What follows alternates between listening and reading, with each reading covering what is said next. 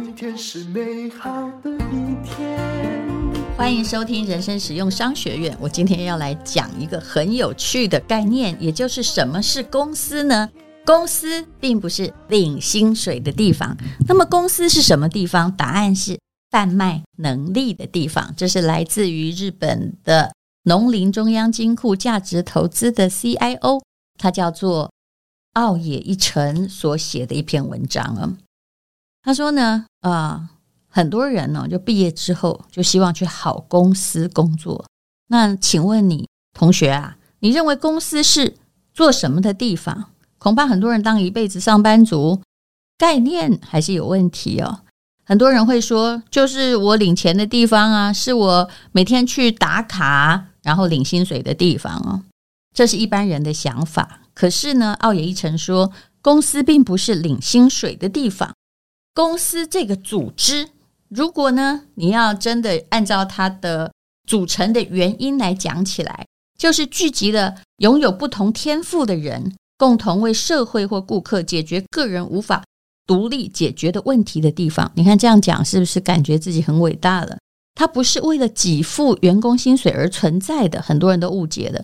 所以很多人问一些总经理啊，或者是创业人，就说你为什么要开公司？他其实常不好意思说自己要赚钱，而说呢，哎呀，因为我要负担很多个家庭啊。可是这个是他的结果，在解决社会问题的结果，而不是他真正的起心动念哦。那么金钱又是什么呢？金钱是感谢的象征。企业获得的金钱，像营业额、利润，就是他成功提供社会价值的结果。那相反的。那赔钱的企业难道就高尚吗？对于很多拜金主义的人而言，他自己就陷入一些语言的吊诡和矛盾之中啊。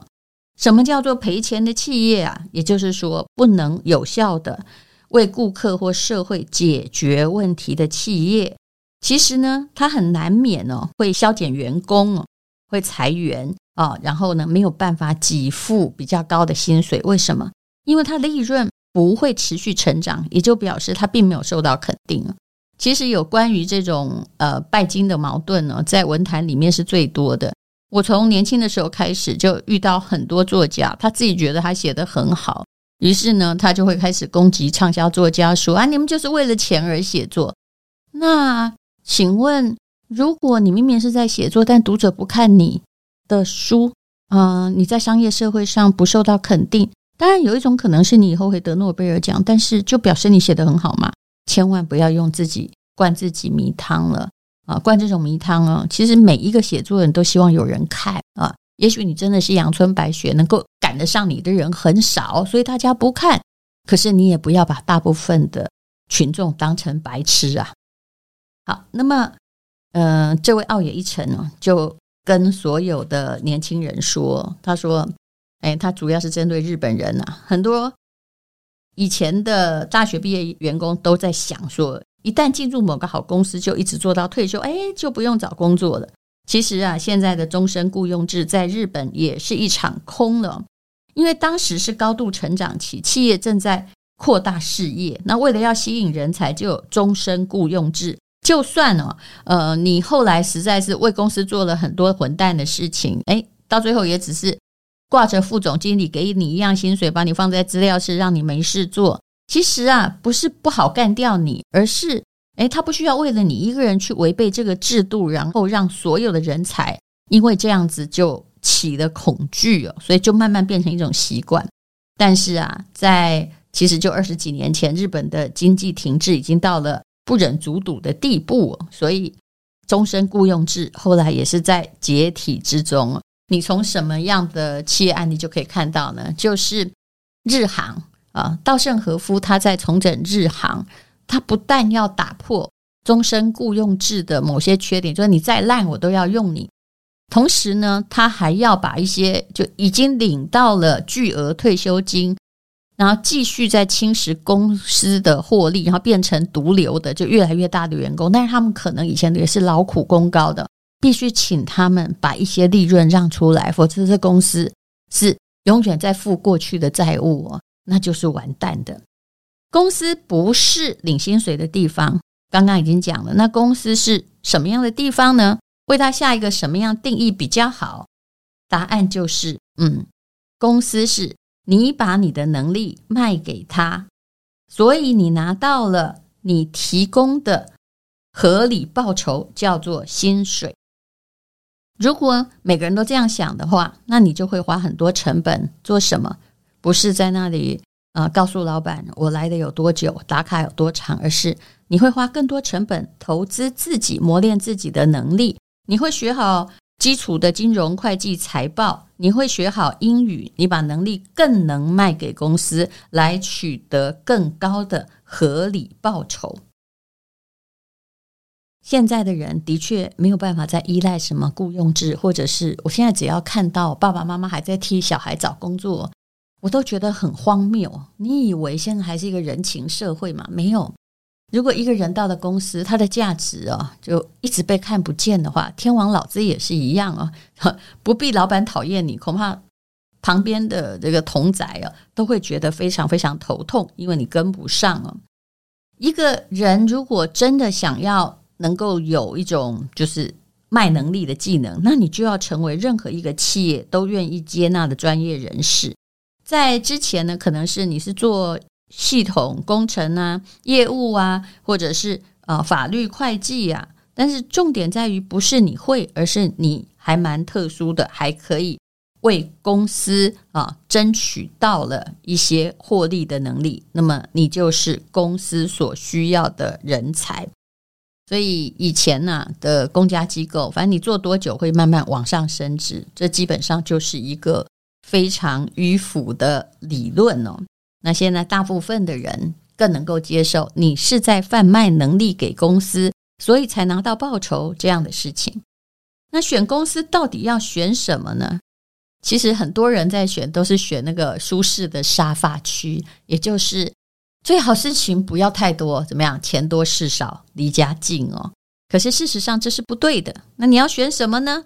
如果你将来想要越来越有出息，而不是慢慢的被淘汰，你进公司的第一天，你所贩卖的能力跟离开的那一天一模一样的话，那你也应该选一个能够让自己成长的地方，用工作来磨练你的能力。未来等待你的可能就是升职，甚至呢是你自己。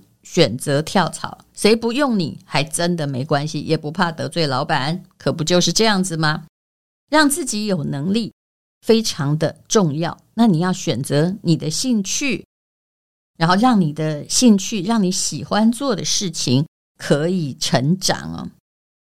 所以这才是一个目标正确的求职方针。让自己成长的地方。如果你一刚开始哦，只是在选薪水，还选员工福利，你会发现呢，你真的把你的眼睛哦放错了目标了。那些对于你伟大的未来只会带来极少的差距的意义哦。那么，嗯，每年呢，这些人力银行都会做学生最爱的公司的排行榜，没有意义。那也有人会做呢，呃，企业主最爱的。大学毕业生 也没有意义，为什么？因为企业主喜欢大学毕业生有很多的因素，可能不是因为你能力特别好，而是因为你乖，你薪水低啊，那呃你比较不会就制造麻烦。可是这样的人后来真的能够在被某个公司喜爱了之后，几十年后能够慢慢变成主管吗？事实上大家都知道不可能的。所以如果你要选择公司，你不要太短视尽力。用差几千块来挑，实在是有点可笑哦。眼光不要只看到现在，也不一定要看到现在处于巅峰期的公司。与其说，呃，你要一个稳定公司，那么其实你最好改变你的想法，你要选一个你可能可以得到最多的磨练，而且训练自己最多能力的公司。还有一点，人喜欢安稳。可是呢，追求安稳在现代会带来不安稳。有多少安稳的企业啊？像我大学毕业的时候，我能够进入一个伟大的报系，哦，这真的是也是千中选一啊。可是呢，我走了之后，很多人就会说：“哎呀，好可惜，怎么不待着？”事实上呢，时代不断的变迁，大概是在我四十岁那一年嘛，这个报社基本上已经都卖给人家了，也就是当时的繁华景象不可一世啊。跟着平台转移，就变成了明日的黄花。如果你现在是个老人，身体不好，那追求安稳是可以理解的。可是如果你是年轻人，你未来还很长，把安稳当成是选择职业的标准，那就表示你还真的看不到时代的变化。未来的人生恐怕会很艰辛。当然啦、为了安稳，还是很多人的需求，所以很多人想要去当公务员，对不对？只要考上去，就没有人可以 fire 我。那日本的这位奥野一成说：“那以日本来说，好了，人口急剧减少，以后真的是不是需要这么多公务员来做公共服务？那可不一定哦。所以政府还是会裁员的，不是不可能哦。啊，尤其。”当这个你的大老板，也就是政府在裁员或在缩减你的退休金的时候，你是连吭声全部都没有用。父母总是希望孩子选择安稳啊，那当然选择一个安稳的 partner 爱人是很重要的。可是，请你了解，安定在这个时代是多么危险的一个概念。他们走过了安定的时代。所以，希望儿女是在安稳中发展就好了。而大部分的老师也没有在民间企业工作过，也是一个公务员。他很认真的在为你想一个安稳。可是呢，你未来的世界其实就是一个不安稳的世界。有什么才安稳呢？就是你有能力可以卖给公司，你就会安稳了。无论如何，就是每一个人呢，都要有投资自己的可能，投资自己的能力，然后呃，甚至呢，如果你有赚到钱，你用复利来理财，用复利的原则来培养自己的能力。事实上，你只要开始学一样东西，你会触类旁通的，就会越来越多。有人常说，怎么样对抗通货膨胀？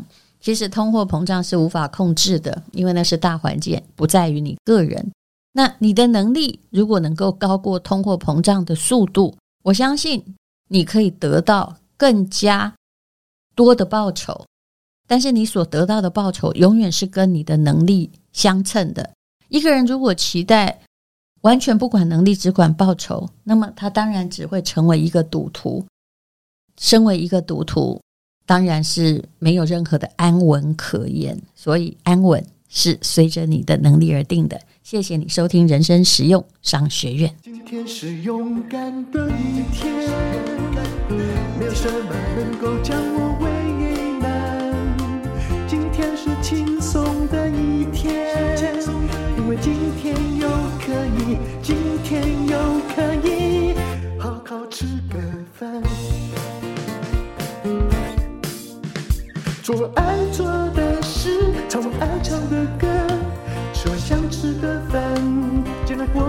简单。做爱做的事，唱我爱唱的歌，吃我想吃的饭，尽量过得简单，尽量过得简单。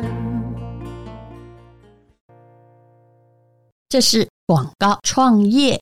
产品行销不踩雷的必修课是创业课的广告。不管你创什么业，或者是投资些什么，请你先听听看，因为一堂课你可能会省掉好几百万。而且呢，四位实力派的导师会教你可以秒懂商业获利思维，给你超实用的商业工具，让你在创业行销路上不踩雷。那这四位老师。包括了百亿 CEO 黄冠华、天使投资人刘文帅、连续创业家陈必勋，那再加上另外一位就是我我也可以提供给你我的看法，让你用非常简单的方式在了解你一定要知道的商业工具。总共有四大主题，你可以学到什么样的商业模式才有价。然后第二个是产品行销怎么样？瞄准目标客户。第三个是你的产品要长成什么样子呢？那怎么样叫快速试错？这是很重要，千万不要等全部做出来才发现自己是错的。